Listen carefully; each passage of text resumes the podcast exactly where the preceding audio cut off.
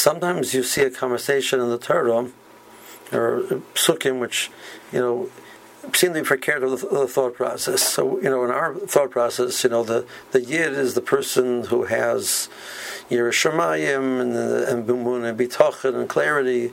And the Musarlim don't have that clarity. They, they see everything is based on Hishtadlis and physical work, and you have to run to get ahead, etc., etc. So you have this conversation between Laban and Yaakov. Laban says, Nichashti, I checked in my nichush, Hashem gave me a blessing because of you.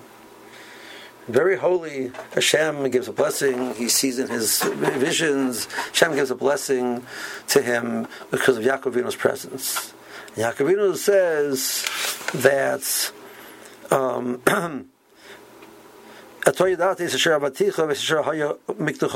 he says, you know, I worked hard.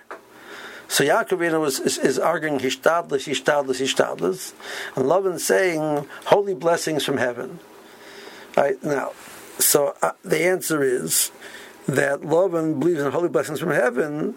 That therefore, when it comes to paying for him, well, listen, you know, it wasn't because you worked hard. You know, I'm not paying you for your work, paying you for for your, you know, because God gives blessings through you. Okay, you pay less for God giving blessings through him. Apparently, Lavan held, then you pay for the hard work. Yaakov says there's a and I was mishtadel tremendously as a worker. I have I have dinim, I have chiyuvim, I have halachas, I have responsibilities. I worked hard. I worked my kishkas out, right, day and night, like it says later on, right. So uh, the payment is according, is according to that. So sometimes people invoke the siyata deshmaya in the wrong moments. It says, you know, so uh, I'm working on you know, I'm trying to change myself, work my meters, you know. How's it going? It needs siyata d'shmaya. Needs siyata d'shmaya. Needs human beings' work.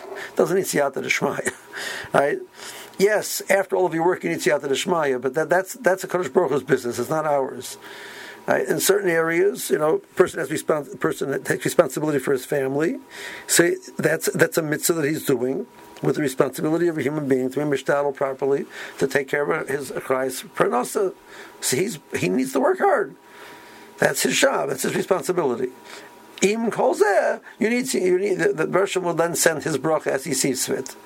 But on our end, the focus now, when we say, oh, "I was so successful and it was so gewaltig and it was so," you see how smart I am. You say, "Excuse me, the Bershom did it."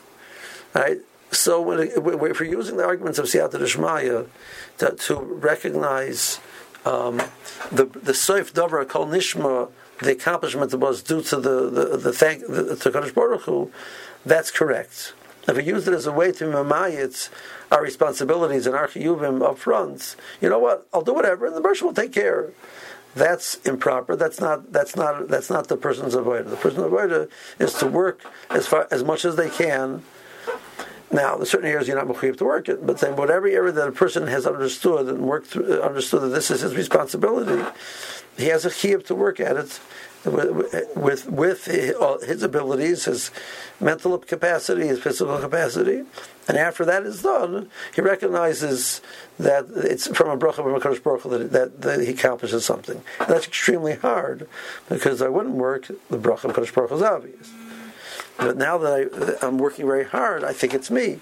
And that's the, the, the, the, balance of the gadlus of a, of, of a Ben Yisrael is to be able to to keep both things in perspective. The Siyata Deshmaya being used in the, the proper moment, and the chiyuv being used in the proper moment, and not mixing up the two and doing them backwards. Have a good Shabbos.